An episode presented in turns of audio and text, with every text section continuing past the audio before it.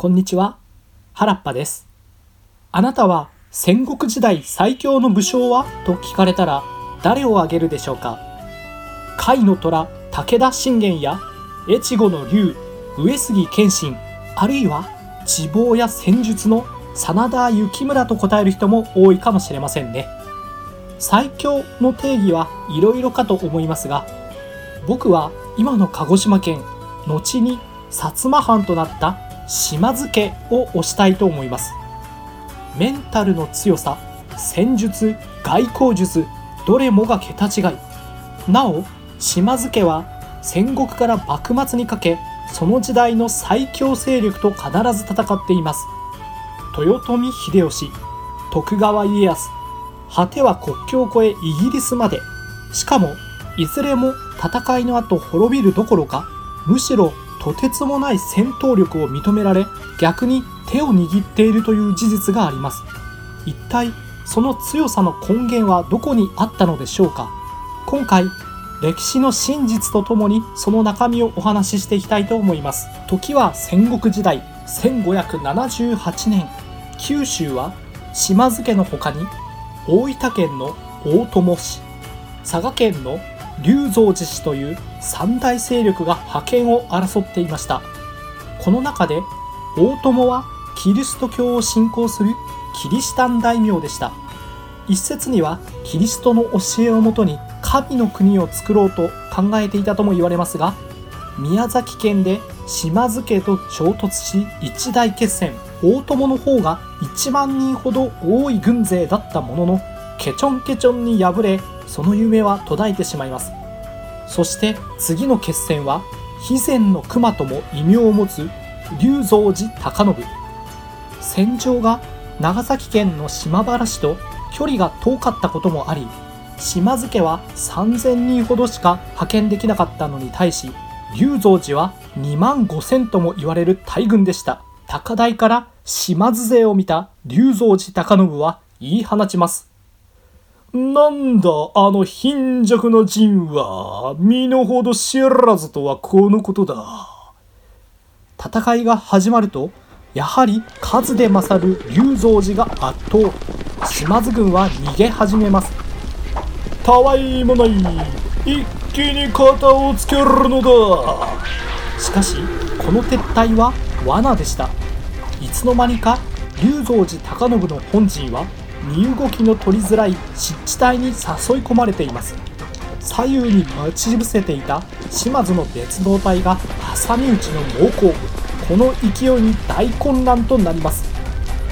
よかか増票などは捨ておき龍道寺高信ば討ち取るのじゃ。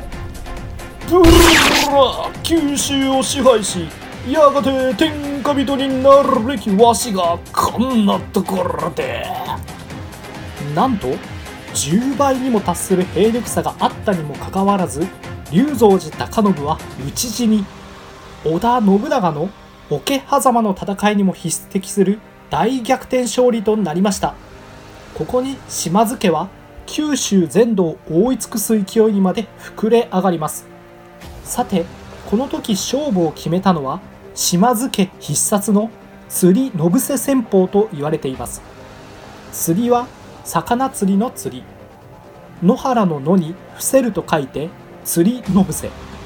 まずおとり部隊が死をも覚悟して本気で敵と戦います。そしてとても作戦とは思えない演技で逃げて敵を追わせて釣り。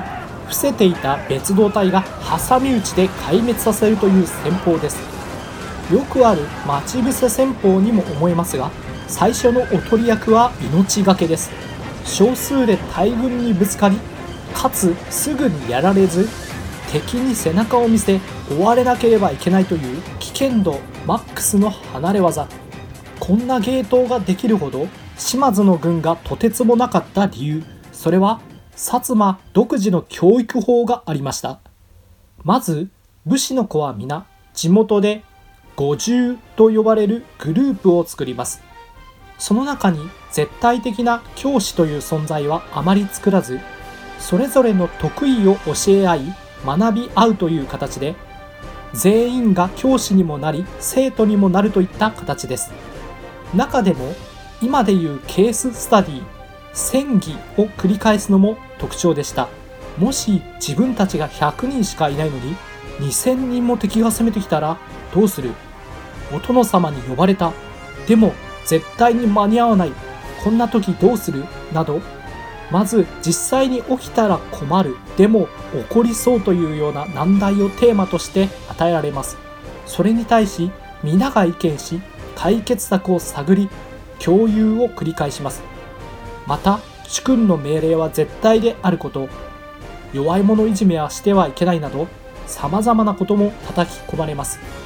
このことにより一人一人がただ命令で動く兵隊ではなくメンタルが強く常に最善を考え合い最終的な決定には絶対に従うという強力な団結力が生まれたのでした。さて二大勢力に圧倒的勝利を飾った島津家はこのまま九州を支配するかと思いきや滅亡待ったなしだった大友氏は大阪城まで出向き時の天下人豊臣秀吉に助けを求めました。これは秀吉が九州を平定するまたとない口実と喜びました。おおよく来られた。大友殿。うむ争いはいかん。皆仲良うせねばな九州の大名は全ての戦いをやめそれぞれの領地に帰るのじゃ。しかし島津にとってはもうすぐ九州を統一できるというのにいきなり出しゃばってきて何を言っているんだという話です。紆余曲折の末秀吉の意向は拒否。来るなら来いという強気の姿勢を取りました。あああこれはちょっとお灸を据えてやらねばならんの。すでに秀吉に従った四国の覇者長宗我部氏。中国地方の覇者毛利氏さらに黒田官兵衛を九州に向け出陣させました。これまでの龍蔵寺や大友も強大な勢力でしたが秀吉軍はさらにそれらとは桁違いの大軍です。